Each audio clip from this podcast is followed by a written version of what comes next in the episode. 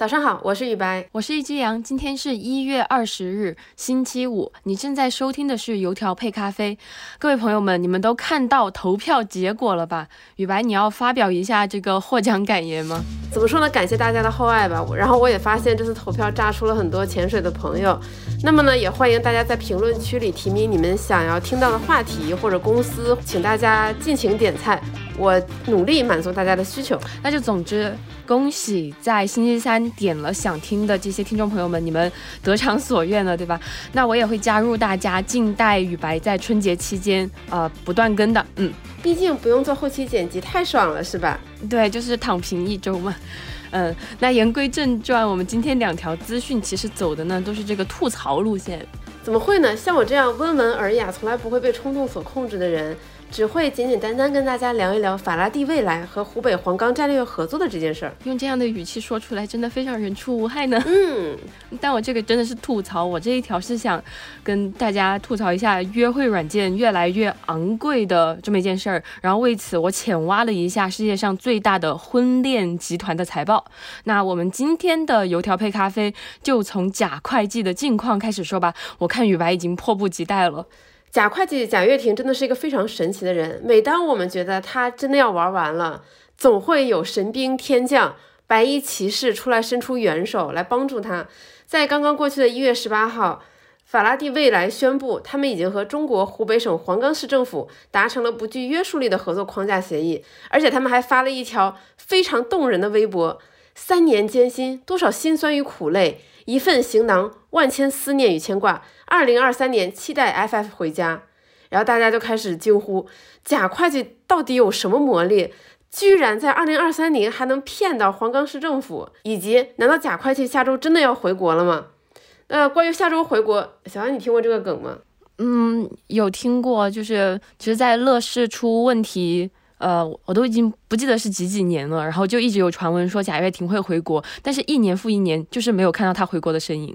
是的，在二零一七年七月，贾跃亭去了美国，去之前他说：“哎呀，我这只是短期出差，下周就回国。”但是自此之后，他就再也没有回过国，然后就变成了一个笑谈。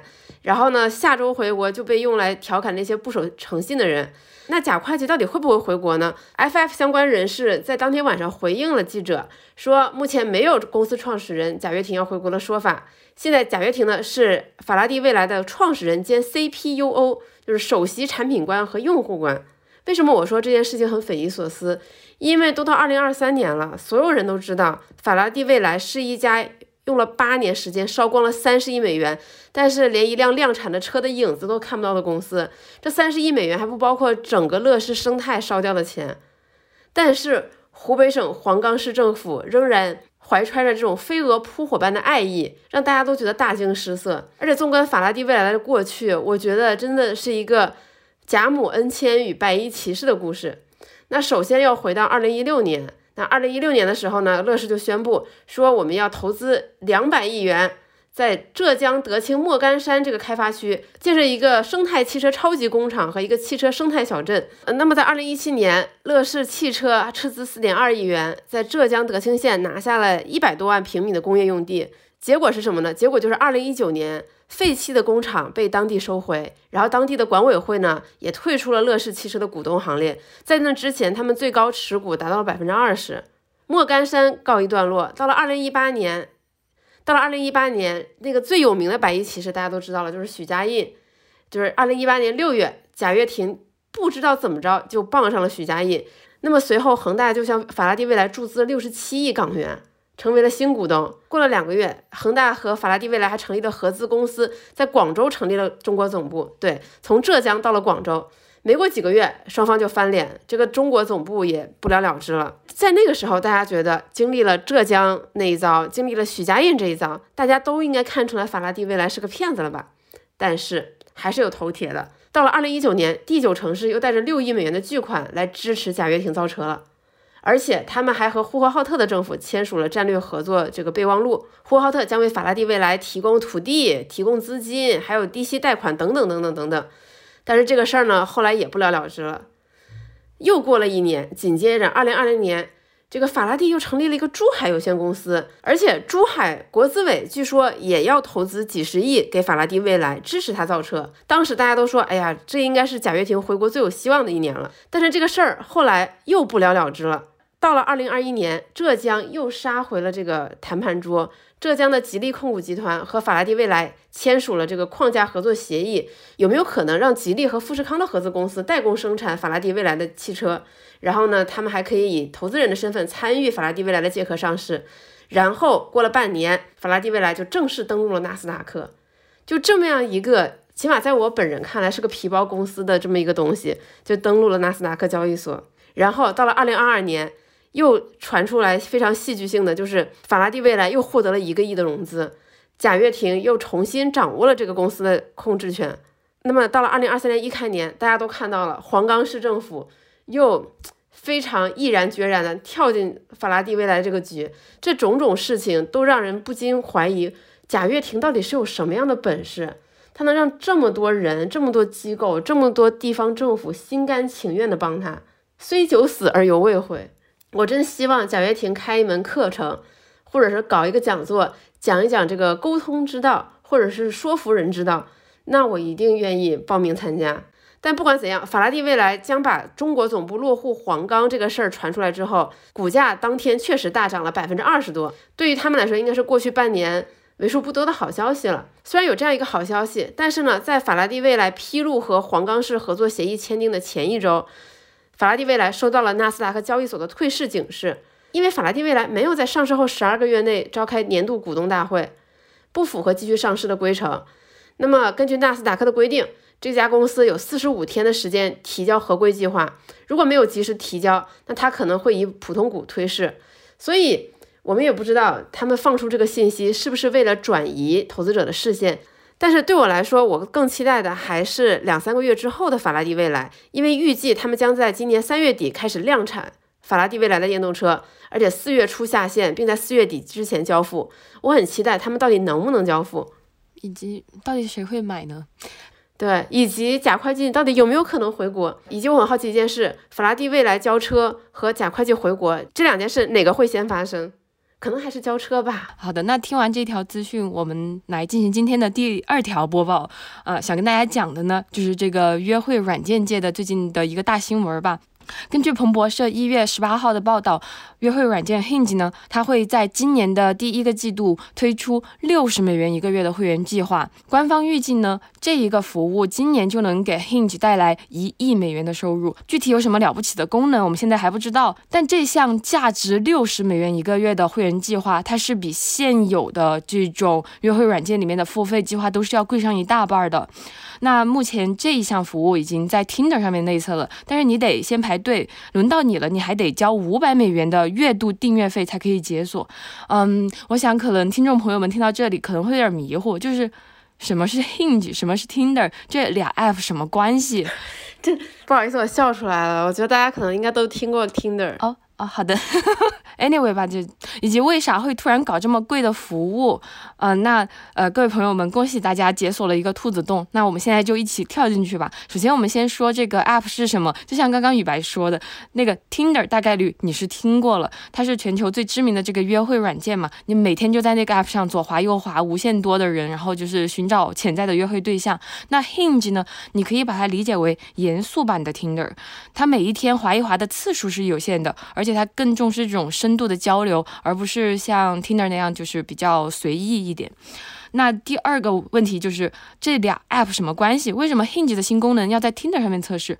那这是因为呢，这两个 app 都是属于同一个集团的。那说起这个集团呢，就有意思了。这个集团叫 Match，它是这个世界上最大的婚恋交友集团。那旗下拥有的这个约会软件呢，两只手都数不过来。有像 Tinder 这样大众的，也有从细分市场切入的。而且大家如果仔细去看的话，会觉得这个也太细分了，就是。不仅有针对拉美裔、非裔的，然后还有针对这种商务精英人士的，甚至还有离异人士的，还有专门给那个天主教徒做的这么一个约会软件，而且它在全球的四十多个国家都有提供服务。那这么大一个集团，它每一年能赚多少钱呢？那截止到二零二二年九月的一整年的时间，Match 的整体营收是在三十二亿美元，总共拥有一千六百万付费用户。那值得一提的是，虽然说 Match 这么多 App，但贡献绝大部分收入的还是 Tinder。那就到了我们这个进入兔子洞要遇到的第三个问题了。为什么这个 Hinge 突然要搞这么贵的服务？那是因为 Match 集团它去年的表现实在是太惨了，所以管理层决定在 Hinge 这个潜力股身上大发力。去年它的业绩出现了大幅的下滑，彭博社的数据更是表明，它是去年标普五百指数包含的公司里面股价下跌幅度第二大的公司。嗯。然后除了就是为了挽救这个业绩，它还有一个可能推出这么贵的服务的原因呢，是因为我觉得哈，在现在不确定性越来越多的时代，可能。单身人士更愿意寻找更稳定、长期的关系，那 Hinge 就脱颖而出了。再叠加它其实最近有在往欧洲扩张，呃，它的下载量和付费用户的数量都有在显著增长，所以也难怪这个 Match 集团愿意在它身上加注了。我觉得在不确定越来越多的时代，单身人士应该更没有意愿去寻找稳定长期的关系吧，因为一切都太不确定了。我觉得，如果真的想寻找稳定长期的关系，大家可能不会用 Hinge，也不会用 Tinder，大家可能会寻找那些更严肃的婚恋网站，就类似于中国的世纪佳缘或者百合网这种。我觉得，那为什么会用 Hinge 这种软件？我觉得还是 Tinder、陌陌这种软件最大的痛点就是上面奇奇怪怪的人实在太多了。我觉得大家都渴望亲密关系，但是大家又不想和一些奇奇怪怪的人浪费时间。那么大家会觉得说，Hinge 应该相当于脱水版、精英版的 Tinder，可能很多人会接受这个概念，所以大家会更倾向于这个软件啊。一些个人见解啊，嗯，也颇有一些道理。其实就是我觉得可能呃很多朋友对 Hinge 没有概念嘛，那但是也有可能哈，在听这个节目的你用过，他说他说就是最接近 Hinge 的。呃，中国版本了，就甚至我觉得很多功能都是一模一样的，比如说是有限的这种，呃，每天有限的这种推荐啊，然后，呃，就是女生掌握主动权，然后更注重这种深度的交流。那所以我觉得可以以它为例子来讲一下这个软件的收费标准，就是呃，他说的普通 VIP 呢是八十八块钱一个月，它的高级 VIP 呢将近三百块钱，但是一年只要一千多，我记得。为什么我记得这么清楚呢？是因为我认识了一个朋友，他就是这个软件的年度会员。他跟我说，他把这个 dating app 用成了领英，他在上面认识了很多女孩，然后这些女孩都给他介绍了工作机会，帮他拿到了很多项目。然后他想，他就转念一想，说我用一千多块人民币的这个会员费换到了这么多工作机会，非常的划算，对吧？给大家打开一点视野。对，我相信就是如果有这种。用约会软件的朋友肯定也有类似的经验，就是在上面找到了一些就是亲密关系之外的机会，比如说我自己遇到过租房，然后还有找选题的编辑。然后这个普通 VIP 和高级 VIP 之间就是最大的差别就在于，这高级 VIP 你可以获得就是系统更多的加持，然后你可以就好像开了上帝视角一样，你可以看到谁喜欢的你，然后主动去点击匹配嘛，就是整一个提高效率的概念。呃，我再给大家提供一个新的视角，就是如果一个人愿意购买更昂贵的会员，并不意味着这个人一定是特别想要寻找到一段严肃的亲密关系。有的时候他只是想彰显自己的身份，展彰显自己很有钱。之前探探推出过一个会员，叫做黑钻会员，它的要价是五万。这个会员最大的功能是它有个专属标记的，它其实就意味着你很有钱。哇，我现在突然觉得，嗯，这个完我之前没有听说过这件事情嘛，然后现在听说，我觉得，所以我觉得 Hinge 的想象力还是不够，可可能人家还是比较老实吧，没有考虑到虚荣心这一层，呃，以及是做一个 mass market 的。业务，我印象中的话，如果是这种上万的这种婚恋服务，它一般都是就是线下相亲机构呃，对对。Anyway，因为我是觉得就未必见得这个会员费会让这个整个流程变得更高效嘛，但是这个东西用起来就是会很容易不爽，以及你就是有可能在都市里面的时候很烦躁，你就很希望就是有一个 quick fix，立刻就能缓解自己这种交友的焦虑的这种方式吧。对啊，就是我们在兔子洞里钻来钻去，但其实这条资讯的核心只有一句话，就是你可以在某些 APP 上刷到小羊，请心动的朋友一定要行动哦。好了，让我们来看看今天的一句话新闻。Good news！经过全人类的共同努力，臭氧层将在未来几十年内恢复正常。哇，这这真的是一个让我觉得很意外的好消息，因为我之前一直以为臭氧层受损就像全球变暖一样是不可逆的，很开心。那么以上就是我们这期节目的全部内容，祝你周末愉快啊！想到下一期很害怕啊！预祝大家春节快乐，兔年大吉，给大家拜早年了。各位朋友们，拜拜拜。